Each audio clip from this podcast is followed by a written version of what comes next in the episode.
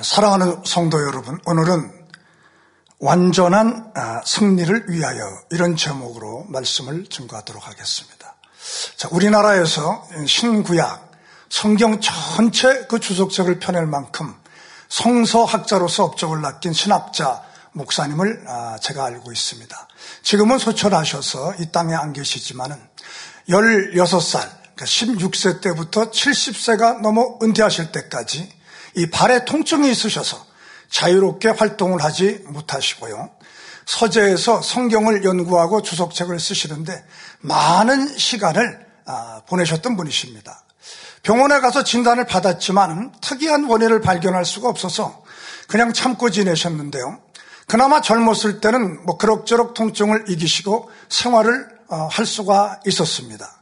그런데 연세가 들어가시면서 이제 은퇴할 때쯤 돼서는 통증이 너무 심해지셔서 수술을 받으셨는데요. 발 뒤꿈치에서 1.5cm, 짧은 그런 길이죠. 머리카락 굵기만한 아주 가느다라지 않습니까? 그런 철사가 나왔다는 겁니다. 그래서 곰곰이 이 목사님이 생각해 보시니까 학창 시절에 장난으로 집 앞 나무에 올라갔다가 그만 땅으로 뚝 떨어졌는데 발 뒤꿈치가 그때는 따끔하더랍니다. 근데 큰 통증이 없어서 그냥 잊어버렸다고 합니다. 그때 땅에 있던 그 작은 철사가 발 뒤꿈치에 박혔었는데 그걸 발견하지 못하고 지내오시면서 종종 발이 아프면 진통제를 먹고 그럭저럭 참고 지내셨다고 그렇게 합니다. 근데 목사님은 이 발의 통증 때문에 이제 될 수 있는 대로 바깥 활동보다는 이제 서재에서 시간을 많이 보내다 보니까 성경을 많이 읽게 되고 주석책을 쓰는 그런 성서학자가 되었노라고 또 그런 오히려 감사하는 그런 간증을 하시는 걸 들은 적이 있습니다. 젊었을 때는 참고 견디고 이겨나갈 수가 있었지만 거의 한 60년의 세월이 지나가면서 이제 몸도 노쇠해지시고 면역력도 떨어지고 체력도 또 떨어지시다 보니까 그 조그마한 철사 조각이 큰 문제를 일으켜서 아예 걸을 수 없을 정도로 염증이 생겨서 통증이 심해지고 결국 이제 수술을 하게 되었다는 그런 이야기입니다. 오늘 본문 말씀에는 이와 비슷한 맥락의 이야기가 기록되어 있습니다. 여호수아가 이스라엘 백성들을 이끌고 가나안을 정복해서 가나안 땅을 거의 다 차지했습니다. 그래서 21절에 보면 그때 여호수아가 가서 산지와 헤브론과 드빌과 아납과 유다 온 산지와 이스라엘의 온 산지에서 아낙 사람들을 멸절하고 그가 또 그들의 성읍들을 진멸하였으므로 이렇게 기록되어 있고요. 마지막 23절에는 여호수아가 여호와께서 모세에게 이르신 말씀대로 온 땅을 취했고 전쟁이 그쳤더라 이렇게 말씀하고 있습니다. 자, 그런데요, 이상한 것은 22절에 보면 이스라엘 자손의 땅 안에는 아낙 사람이 하나도 남음이 없는데 가사와 가드와 아스도대는 약간 남았었더라 이렇게 말씀하고 있는 겁니다. 여기서 가사와 가드와 아스도대는 약간 남았더라 이 말에는 어떤 의미가 있는 것일까요? 여호수아가 가나안 족속을 멸절하고 진멸하여 가나안의 온 땅을 취하여 전쟁이 그쳤더라 이렇게 되어 있지만은 엄밀히 말하면 몇 군데는 약간 남겨놓은 것이 있기 때문에 완전히 정복한 것이 아니고요. 그렇기 때문에 완전한 승리를 했다고 말할 수 없다는 겁니다.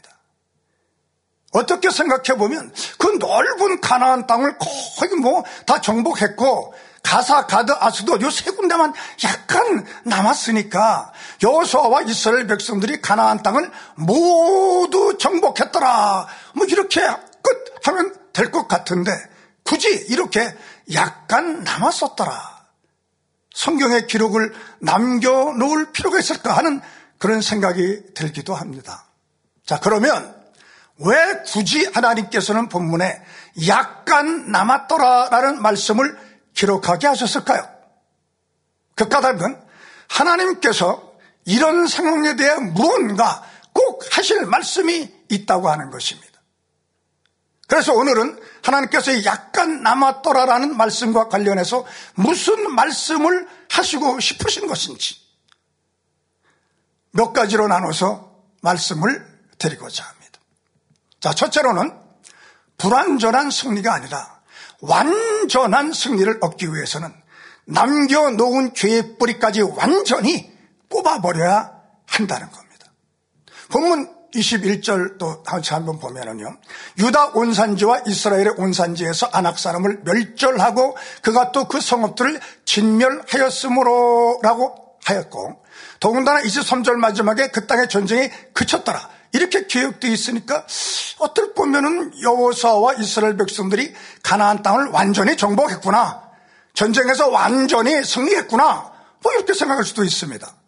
그런데 22절 마지막 부분에 약간 남았더라는 말씀이 덧붙여 있기 때문에 좀 더 정확히 표현한다면 완전한 정복, 완전한 승리가 아니라 불완전한 정복, 불완전한 승리라고 할 수 있습니다. 하나님께서는 약간도 남겨놓지 않기를 원하신 겁니다. 왜냐하면 약간 남겨놓은 것이 나중에는요, 화근이 되기 때문입니다. 화근이라는 말은 재앙이나 재난의 근원이 된다는 그런 말이죠. 그렇지만 여호수아와 이스라엘 백성들은 그 약간 남겨놓은 것이 화근이 될 줄을 몰랐던 겁니다. 이 정도면 승리한 것이다, 전쟁은 끝났다, 아주 조금 약간 남겨놓는 것인데 그것이 무슨 큰 문제가 되겠는가, 괜찮다, 대충 가나안 땅을 다 정복했으니 전쟁은 끝이다, 이렇게 선언한 겁니다. 자, 그러나 미래를 아시는 하나님은 알고 계셨습니다. 그 약간 남겨놓은 것이 나중에는 그 미래에는 이스라엘에게 큰 화근이 될 것을 알고 계셨기 때문에 안타까우셔서 여기에 약간 남겨놓았다 이렇게 기록해 놓은 겁니다. 어떤 분이 이런 말을 하더라고요. 일을 대충 하거나 인생을 대충 살아서는 안 된다고요. 왜냐하면 대충이란 말을 그분은 이렇게 생각을 하더라고요. 큰 벌레라고요. 뭐 한문으로 보면 그렇게 생각할 수도 있겠죠. 큰 대자에 벌레충으로 그렇게 해석한 것이죠. 그러니까 대충, 큰 벌레, 뭐 그렇게. 그러니까 대충 살면 큰 벌레가 역사한다는 거예요. 정말 그런 것 같습니다. 인생을 진실하고 성실하게 살지 못하고 대충 살면 벌레가 과일 열매를 갉아먹는 것처럼 우리 인생에 예상치 못한 큰 벌레 같은 그런 불행한 일이 나타나 삶을 갉아먹고 생활에 어려움을 가져다 주고 인생의 재앙을 만나게 할 수 있다는 말입니다. 한 17년 전에요, 우리나라에 괴물이라는 제목의 영화가 나온 적이 있습니다. 한강 물속에서 엄청나게 크고 아주 흉측한 그런 모습으로 한 괴물이 나타나서 대혼란이 뭐 일어나는 그런 영화였습니다. 그거 뭐 공상공포 영화겠지, 그런 일이 어떻게 일어날 수가 있겠어, 이렇게 말할 수도 있겠지만은 완전히 그 가능성을 배제할 수도 없는 일인 것 같기도 합니다. 왜냐하면 한강에 괴물이 나타난 이유가요, 한강 인근에 있는 어떤 그 군부대에서 사람의 시체가 썩는 것을 방지하기 위해서 사용을 했던 그 포르말린, 그런 일하는 그 화학 물질을 불법적으로 이제 한강에 방류한 데 있다는 겁니다. 이 폐기된 독성 화학 물질을 한강에 살고 있던 물고기가 섭취를 했고요. 또 그것이 그 물고기의 DNA에 돌연 변이를 일으켰고요. 또 많은 뭐 시간이 뭐 거듭되면서 그것이 괴물로 변했다는 겁니다. 뭐 환경오염에 대한 경고성 영화라고도 볼 수 있겠죠. 그러나 꼭 영화 속의 괴물은 아니라고 해도 환경오염 물질로 인해서 인간, 뭐 동물이나 식물, 이 자연에 많은 돌연변이가 발생하고 있는 것도 사실이 아니겠습니까? 자, 그러면 오늘 본문에서 이 약간 남겨놓은 것이 시간이 흐르면서 어떠한 모습으로 이스라엘 백성들에게 나타난지를 한번 알아보도록 합니다. 자, 22절에 이스라엘 땅 안에는 아낙 사람이 하나도 남음이 없고 가사와 가드와 아스도대만 약간 남았었다라고 되어 있는데요. 여기서 아낙 자손은 가나안에 살고 있던 이방 족속 중에서도 이스라엘을 가장 많이 괴롭혔던 거인 족속들을 말을 합니다. 가사와 가드 그리고 아스도세 약간 남기고 모두 죽였는데 세월이 흐르면서 이 세 곳에 무슨 일이 일어났는지 성경을 찾아보면서 살펴봅니다. 오늘 본문 말씀에 여호수아와 이스라엘 백성들이 가나안 정복을 마친 때가 역사적으로 보면은요, 기원전 1400년경이 되는 거예요. 자, 그런데 그 후 340년이 지나서 기원전 1060년경에 사사시대거든요. 이스라엘의 사사 중에서도 가장 강력한 사사였던 삼손이 가사에서 한 기생을 만납니다. 사사기서 16장 1절에 보면 삼손이 가사에 가서 한 기생을 보고 그에게로 들어갔더니 라고 되어 있죠. 이후 삼손은 소래 골짜기에서 들릴라라는 여인을 만나게 되는데 삼손이 이 여인에게 농락을 당하다가 패가 망신하는 일이 일어납니다. 자, 그리고요, 그로부터 10년이 지나서 엘리 제사장 때인 기원전 1050년쯤에는요 이스라엘이 블레셋과 전쟁을 하다가 그만 하나님의 법궤를 빼앗깁니다. 그래서 법궤가 블레셋 땅 아스돗으로 옮겨지는 수모를 당합니다. 사무엘상 5절 1절에 블레셋 사람이 하나님의 궤를 빼앗아 가지고 에벤에서르스부터 아스돗에 이르니라 라고 되어 있습니다. 자, 그리고 또 30여 년 뒤 기원전 1020년경쯤에는 가드에서 골리앗이 나타나 이스라엘을 위협하는 일이 발생하는 겁니다. 사무엘상 17장 4절에 블레셋 사람의 진에서 싸움을 도두는 자가 왔는데 그 이름은 골리앗이요 가드 사람이라 그 신장은 6규빗 한 뼘이요 라고 기록되고 있습니다. 자, 그러니까 가나안을 완전히 정복하지 못하고 약간 남겨놓은 것들이 시간이 지나면서 약 350년 뒤에는 아스돗, 가사, 가드에서 괴물들이, 아까 한강에서 괴물이 나타났다고 그랬죠. 그걸 생각해보면 됩니다. 괴물이 돼서 나타나서 법궤를 빼앗아 가고 들릴라는 사사를 망하게 하고 골리앗은 하나님의 백성을 괴롭히고 이스라엘을 풍전등화의 위기에 빠뜨렸던 겁니다. 하나님의 법궤가 우상을 섬기는 나라 블레셋에 빼앗겼다는 것은 하나님의 백성들이 이 세상을 변화시키고 세상 사람들에게 인정 내지는 존경을 받아야 되는데 오히려 세상의 지탄을 받고 손가락질을 당하는 것을 말하는 것이고요. 들릴라에 의해 하나님이 택한 사사 삼손이 능욕을 당했다는 것은요, 하나님의 자녀들이 하나님의 뜻대로 살지 못하고 세상 것들을 쫓고 세상 방법대로 살다가 큰 재앙을 만나는 것을 말하는 것이고요.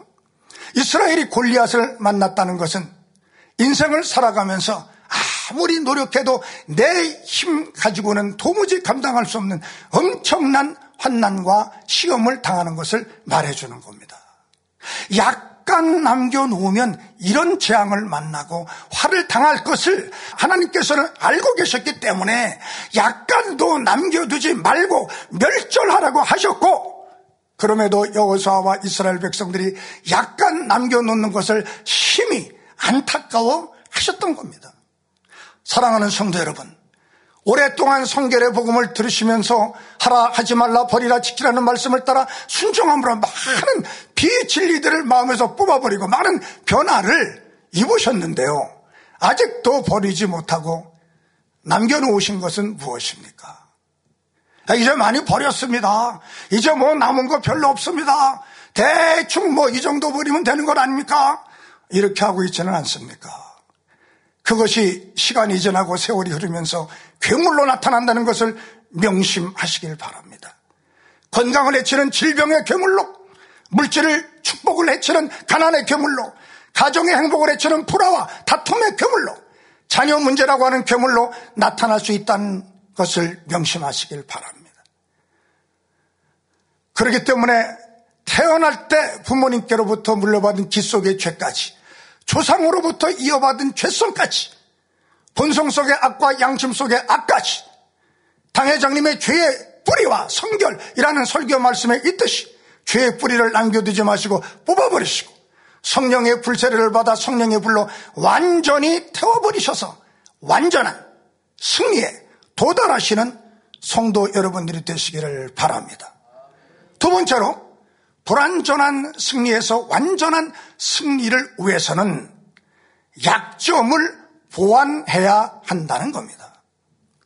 약간 남겨놓은 것들이 이스라엘이 강했을 때는 별 문제가 되지 않습니다. 가나안 정복 초기에는 남겨져 있던 가나안의 족속들이 이스라엘의 강력한 힘에 눌려서 나무를 패고 또 물을 길어다 주면서 종으로 살고 아니면 조공을 바치고 이스라엘의 또 명령을 받고 지배를 당하면서 그렇게 살았습니다.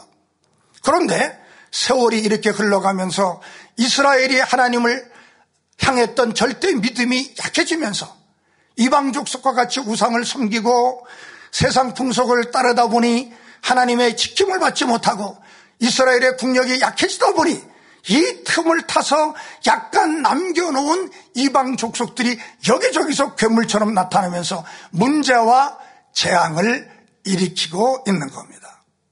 여러분, 화산이 폭발할 때나 뭐 지진이 발발할 때나 이 지면에 약한 부분이 먼저 돌파돼서 재앙이 뭐 터져나오는 것이 아닙니까?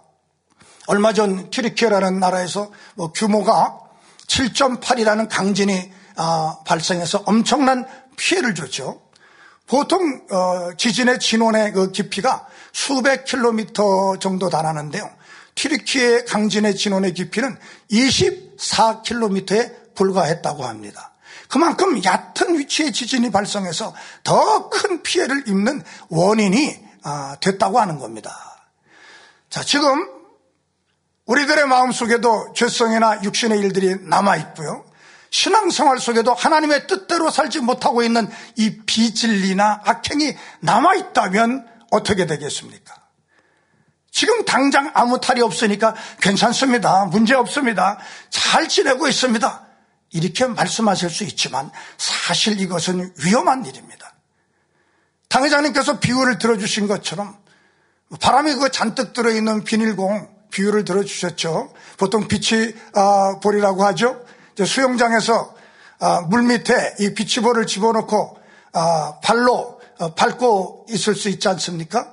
물 밖에서 보면 안 보이죠. 없는 것처럼 보일 뿐이죠. 그러나 분명히 있는 건 아닐까요? 자, 예를 들어서 공을 누르고 있던 그 발의 힘이 빠져서 누르고 있던 비치볼을 놓쳐버리면 어떻게 돼요? 그럼 누르고 있던 공이 위로 튀어올리면서 펑 소리면서 막 방울을 튀면서 물 밖으로 튀쳐오르지 않겠습니까?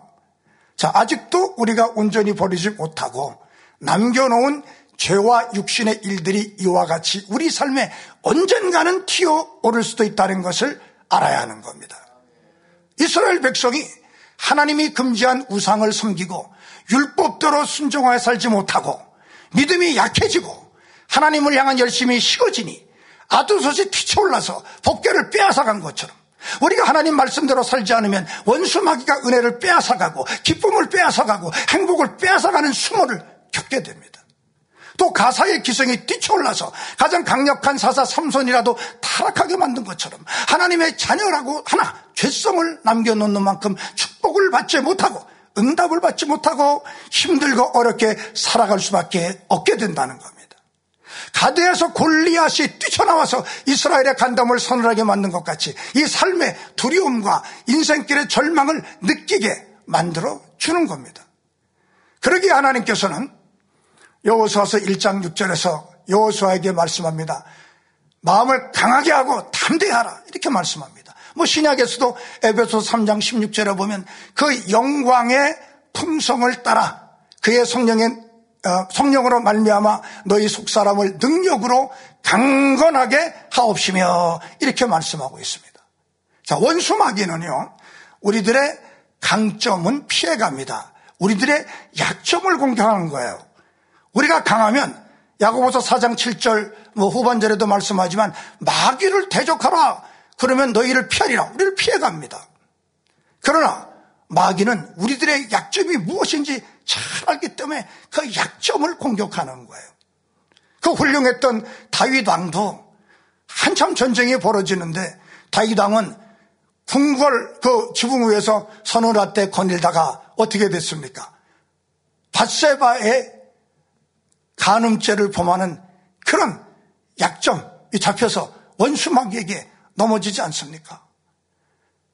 자, 그러나 다니엘 같은 분은 사자굴 속에 들어가도 강하게 하나님만 의지하고 주변에 모함하는 자들이 있어도 그들을 물리치고 사자도 물리치고 승리하지 않습니까? 자, 여러분, 여러분의 약점은 무엇입니까? 기도하는 분야가 약점인가요? 다니엘 절에는 잘하고 계신가요? 화요 기도회는 잘 참석하고 있습니까? 구역 예배는 드리고 있는지요? 수요 예배는 드리고 있나요? 예배를 신령과 진정으로 드리지 못하는 것이 여러분의 약점은 아닌가요? 아니면 말씀 분야가 약한 것은 아닌지요? 성경을 읽고 계신가요? 당회장님의 말씀을 들으며 성결의 복음으로 무장하고 계시는지요? 들은 말씀을 마음에 새기고 양식 삼았다가 행함으로 꼭 옮기고 계시는지요? 어떤 부분이 약점이라고 생각되는지요? 사랑이 약한가요? 남을 용서하지 못하고 있지는 않으신지요? 혈기, 간음, 변개함이 남아있지는 않는지요? 남의 말하기를 좋아하고 판단, 비판하고 있지는 않는지요? 무엇이 여러분의 약점이신가요? 보완하지 않으면 안 됩니다. 지금은 아무 탈이 없고 그런대로 일이 잘 진행되고 평안한 것 같지만 원수마귀는 우리의 약한 점을 틈타서 우리의 삶을 어렵게 만들 수 있다는 겁니다. 여러분들이 약점을 발견하고 약점을 보완해서 강점으로 만들어 나갈 때 완전한 승리를 얻을 수 있게 되는 것입니다. 세 번째로, 하나님께서 약간 남았다라 하는 말씀을 통해서 우리에게 하시고 싶은 말씀은 무엇일까요? 완전한 승리를 위해서는 겉과 속이 일치해야 한다는 겁니다. 겉과 속이 다른 것을 표리부동하다 이렇게 표현을 하죠. 표리부동의 뜻은 표면과 실제가 일치하지 않는다, 겉과 속이 달라서 성격이 간사하고 교활하다, 그런 뜻이고, 또 보통 부정적으로 많이 사용이 되고 있죠. 예를 들자면 참 그 사람 겉보기와는 달리 좀 악하다 이렇게 표현하기도 하고요, 겉보기와는 달리 간사하네 뭐 이렇게 쓰이기도 합니다. 자, 반대말은 뭘까요? 표리일체인데요, 이는 언행일치, 시종일관, 말과 행동이 일치하고 변개함이 없이 처음과 끝이 같다, 이런 말과도 의미가 상통합니다. 언행이 동일하지 않고요, 변개함이 있어서 시작과 나중이 다르다면 표리부동한 인간이 되는 것이죠. 자, 이스라엘은 하나님의 택한 백성으로서 선민이었고 제사장 나라로 하나님의 사랑을 받는 나라였습니다. 여호수아 때는 하나님의 말씀대로 순종하며 하나님의 백성답게, 제사장 국가답게 살았지만 세월이 흐르면서 점점 하나님을 떠나 우상을 섬기며 율법을 따라 살지 못하고 가나안 원주민들의 세상 풍습을 쫓아가고 더럽고 추악한 죄악을 범하며 타락하게 됩니다. 바로 이때 아스돗의 굴욕사건이 발생하고요, 가사의 기생이 등장하여 이스라엘의 최강의 사사 삼손을 타락시키는 것이고요, 가드에서는 거인 안악자손에게 속하는 골리앗이 나타나 이스라엘을 조롱하며 위기에 빠뜨리는 겁니다.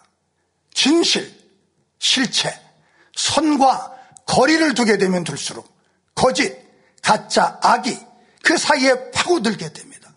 겉과 속이 달라서 벌어진 그 틈만큼 그 사이를 원수마귀가 비집고 들어가서 문제를 일으키는 겁니다.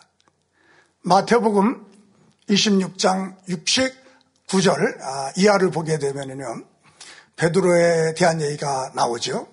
예수님께서 겟세마네 동산에서 붙잡히셔서 대제사장 가야바의 집으로 잡혀가실 때 베드로가 어떻게 합니까? 주님을 쫓아가긴 하지요. 그런데 어떻게 쫓아갑니까? 멀찍이 거리를 두고 예수님을 쫓아가다가 예수님과 베드로 사이에 여종이 끼어들어서 그만 베드로는 예수님을 3번이나 모른다고 부인하는 큰 실수를 저지르게 됩니다. 예수님과 항상 가까이 있던 베드로가 이번에는 예수님과 멀찍이 거리를 두었을 때 그 벌어진 틈에 한 여종이 뛰어들어 베드로를 향해서 당신 너 예수의 제자가 맞다. 이렇게 막 알아보고 지적하니까 당황한 베드로가 두려워하면서 나는 예수님을 모른다. 3번이나 이렇게 부인하게 된 겁니다. 겉은 분명히 예수님의 제자인 베드로인데 순간 두려움이 찾아오니까 마음은 제자답지 못해서 표리부동하다가 결국 주님을 부인하는 죄를 범하게 된 것이죠. 물론 나중에는 부활하신 주님을 만나서 겉과 속이 같은 모습으로 회복이 돼서 정성을 다하다가 십자가에 거꾸로 달려 순교해서 하나님께 영광을 돌리게 됩니다. 자, 성경에서 겉과 속이 최고로 다른 사람을 한번 뽑아보라고 한다면 여러분은 누굴 뽑겠습니까? 그러니까 가장 표리부동한 인물이 누구냐? 누구를 여러분은 뽑아보겠습니까?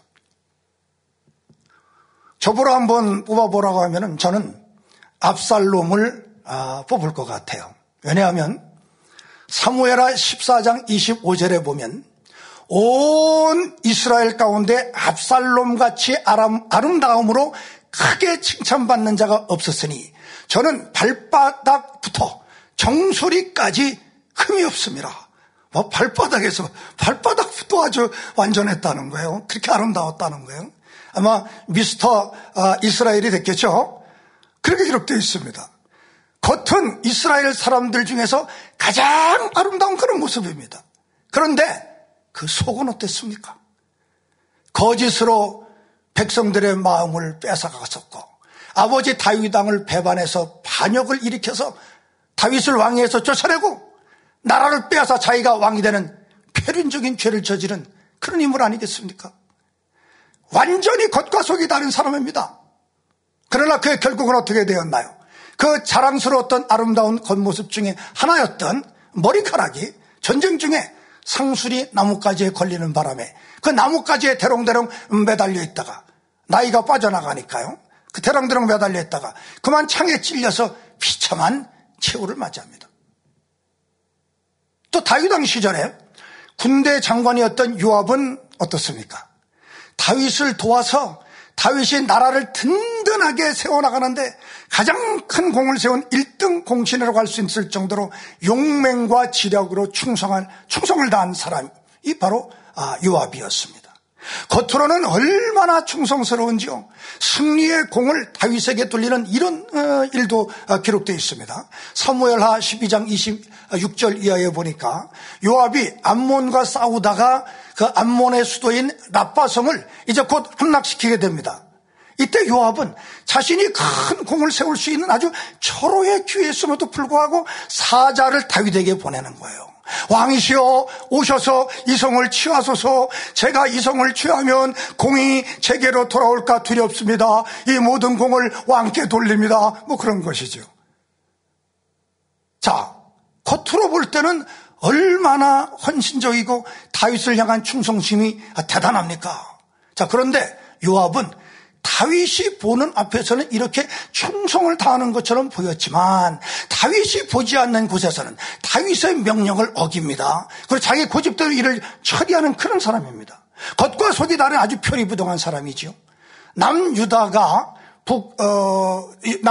북이스라엘이 대립했던 때에 항복하러 왔던 그 북이스라엘의 군대 장관 아브넬이 있었습니다.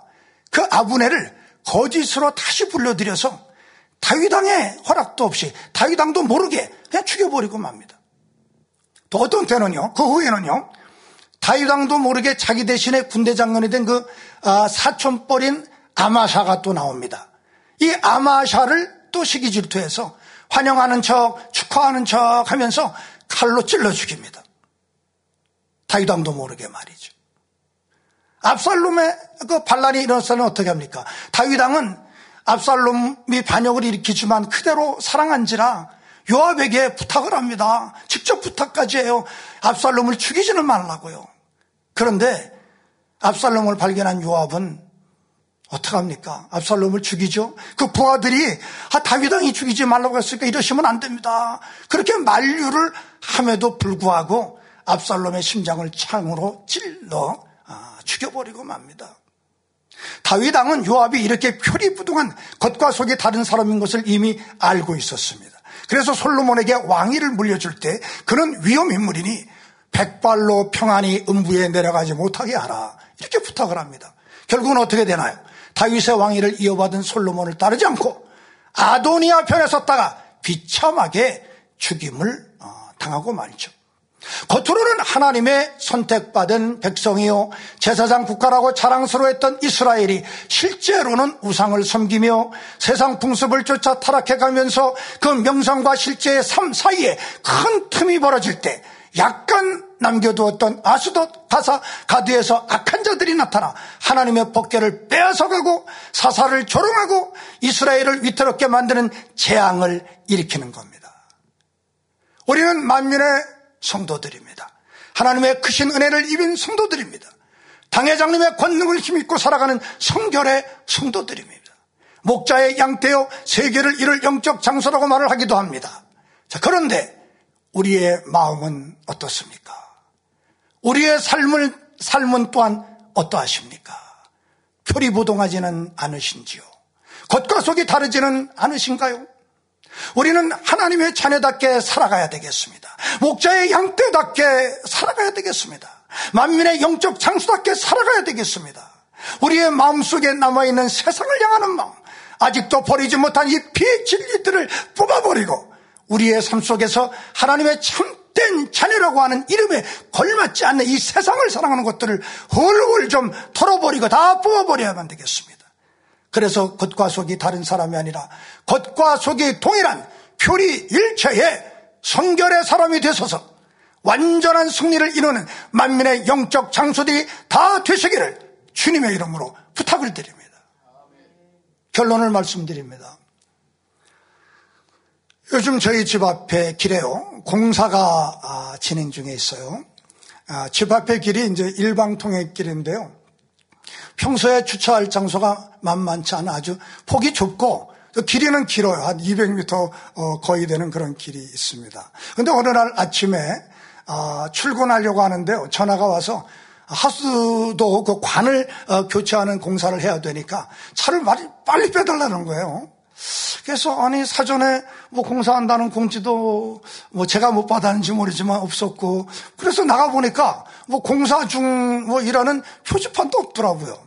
그래서 저는 뭐 평소 때도 주차하기가 너무너무 힘든 것이었기 때문에 이 골목길 전체에서 공사를 한다고 하니까, 야, 공사가 끝날 때까지 좋게 한 달은 걸릴 것 같은데 그동안 어디에다 주차를 해야 되나, 이런 걱정이 앞서게 되더라고요. 자, 그런데요, 제가 깜짝 놀랐습니다. 어떻게 그렇게 스마트하게 공사를 잘하는지요? 주민들에게 전혀 불편을 주지 않고 아주 깔끔하게 공사를 하더라고요. 보통은 뭐 공사 중 뭐 이런 표지판을 설치해놓고 먼저 땅을 파서 옆에 막 쌓아놔가지고 사람이 통행하기 힘들게 만들어놓고 공사를 하는 게 대부분 아니겠습니까? 그런데 이분들은 그렇게 하는 것이 아니었어요. 골목 입구부터 약 10m 정도씩만 공사를 하더라고요. 전체 땅을 뭐 미리 다 파놓고 이렇게 하는 게 아니라요, 10m 정도씩만 대강 공사를 하는데 하루에 그 공정의 처음과 끝을 다 마치는 거예요. 그러니까 아침부터 시작해서 오후 5시 정도가 되면 10m 정도의 공사가 깔끔히 끝나서 완전히 덮어놔요. 그래서 주민이 활동하는데 전혀 불편하지 않게 완전히 그렇게 복구해 놓는 거예요. 이렇게 매일 10m씩 단위로 공사를 하면서 그때마다 깔끔히 마무리를 해놓으니까 거의 한 달 공사를 해도 주민들의 생활이나 주차에 뭐 전혀 불편이 없더라고요.